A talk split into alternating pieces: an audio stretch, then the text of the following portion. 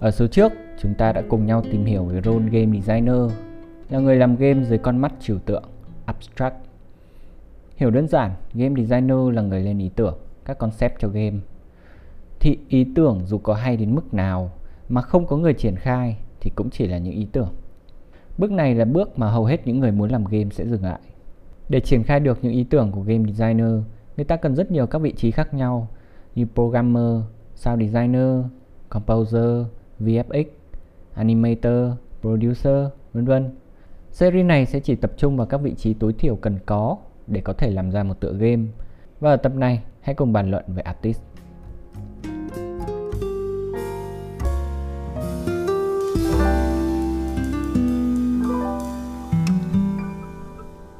Nhiệm vụ của artist là đảm nhận toàn bộ phần nhìn và khiến các khung hình trong game trở nên có ý nghĩa. Artist ở đây có hai vế. Vế thứ nhất đó là đảm nhận phần nhìn và về thứ hai là khiến khung hình trở nên có ý nghĩa. Về việc đảm nhận phần nhìn thì khá chắc các bạn đã có hình dung ít nhiều về nhiệm vụ của họ. Ví dụ bạn cần một cái UI, một nhân vật hoặc một khung cảnh thì artist sẽ ngồi vẽ hoặc model nó. Hoặc nói chính xác hơn là chế tạo ra những thứ bạn cần. Công cụ chế tạo của họ thì không đơn thuần chỉ là bút vẽ, nó có thể là chuột, những dòng code hoặc thậm chí là AI, không có giới hạn. Miễn là họ có kỹ thuật thì họ hoàn toàn có thể đảm nhận tốt vế đầu tiên. Kỹ thuật của artist thường đạt được từ việc thực hành, họ phải làm sao cho sản phẩm của mình ít nhất là phải trông thuận mắt. Thuận mắt này đến từ khả năng quan sát của chính artist đó, họ quan sát thế giới như thế nào. Nếu các bạn đã nghe số podcast làm game cho 100 năm thì mình đã nhấn mạnh khả năng quan sát ưu tiên lên hàng đầu và đây là một kỹ năng hết sức quan trọng. Khả năng quan sát tốt sẽ tạo ra những sản phẩm phù hợp với thị hiếu của người dùng. Bất cứ ai muốn trở thành artist đều phải trải qua rèn luyện kỹ thuật và ở bước này thường tốn rất nhiều thời gian. Rất may là hiện giờ AI và các công cụ tương tự nó đã có thể giúp đỡ chúng ta. Bây giờ ai cũng có thể làm một nửa artist. Họ hoàn toàn có thể sử dụng những kỹ thuật tuyệt vời, vẽ ra những bức hình siêu đẹp mà chỉ cần vài giây là xong. Nhưng nửa còn lại là gì? Đó chính là vế thứ hai của định nghĩa artist, khiến cho khung hình trở nên có ý nghĩa. Một khung hình đẹp không phải là thứ mà game cần, thứ game cần là những khung hình biết nói. Nghệ thuật nói chung và art nói riêng rất mạnh trong việc truyền tin. Chúng không cần chữ, tất cả mọi người trên thế giới đều có thể cảm nhận được nội dung của những bức hình.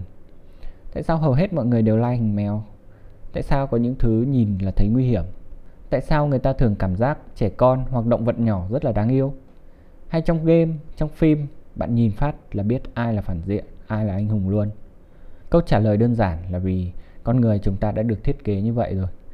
Ngày nay, các nhà khoa học đã mở khóa được loài người và tìm ra những công thức gần như lúc nào cũng đúng.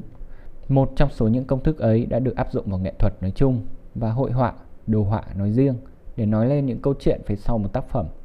Không cần phải quá cao siêu như câu chuyện đằng sau Mona Lisa hay các scene như trong phim Hollywood mà thân thuộc hơn đó là trong các game MOBA như Dota 2, League of Legends thì việc bạn biết bạn đang điều khiển ai, đang đứng ở đâu, máu bạn như nào, bạn dùng được kỹ năng nào, dùng kỹ năng thì nhân vật sẽ như thế nào, chính là công việc của một game artist.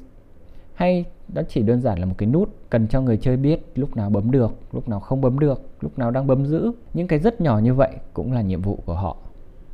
Nói chung, khiến một khung hình biết nói là một trong những phần cực kỳ quan trọng trong việc làm game. Riêng mảng này nếu có thời gian thì mình sẽ cố gắng làm ra hẳn một series riêng nói về các kỹ thuật kể chuyện bằng hình ảnh thường dùng trong game. Đơn giản nhất là feedback, tới điều khiển hướng nhìn, tới phức tạp hơn là thiết kế màn chơi.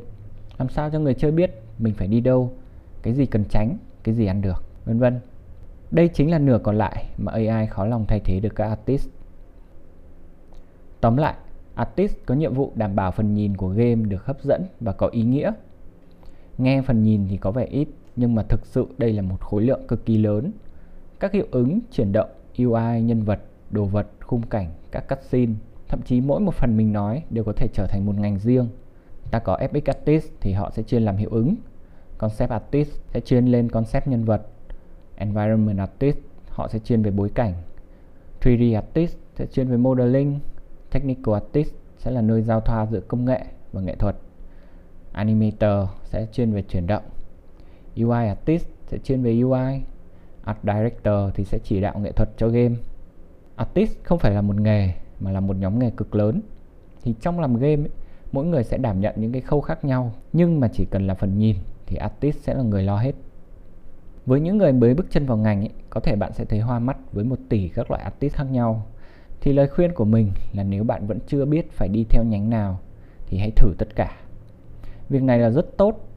Nếu bạn để ý thì bạn sẽ thấy phần hình ảnh trong game là một khu vực cực kỳ phức tạp. Cho nên một artist có thể làm được nhiều khâu khác nhau sẽ giúp giảm thiểu chi phí phát triển game rất là nhiều. Những người như vậy thường được đánh giá khá là cao. Ở phần cuối của podcast, mình muốn chia sẻ một vài suy nghĩ cá nhân nữa về game artist. Background bản thân mình cũng là một người đã học vẽ được khoảng 3 năm rồi. Khoảng thời gian này nói lâu thì cũng không hẳn, nhưng cũng không phải là ngắn đủ để mình hiểu những khó khăn và những lợi ích mà nó mang lại.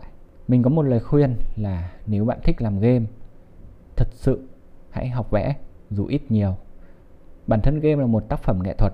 Một tác phẩm nghệ thuật muốn có giá cao thì nó phải đủ tinh tế. Học vẽ hoặc bất kỳ một môn nghệ thuật nào khác sẽ là cách nhanh nhất để nâng cao sự tinh tế của bản thân. Có thể không nhất thiết chỉ là vẽ, nấu ăn cũng được, thủ công cũng được, âm nhạc cũng được. Một môn năng khiếu bất kỳ nào đó chắc chắn sẽ giúp bạn rất nhiều trong việc làm game.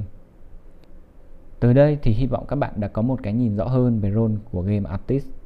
Tất nhiên, ngoài thực tế, công việc của họ sẽ khác nhau đôi chút tùy vào pipeline và từng dự án. Nhưng dù là gì đi nữa, thì nhiệm vụ chính của họ sẽ vẫn luôn là như thế. Cảm ơn các bạn đã lắng nghe podcast từ games nhà làm. Chúc các bạn có một buổi tối cuối tuần thật thư giãn. Xin chào và hẹn gặp lại.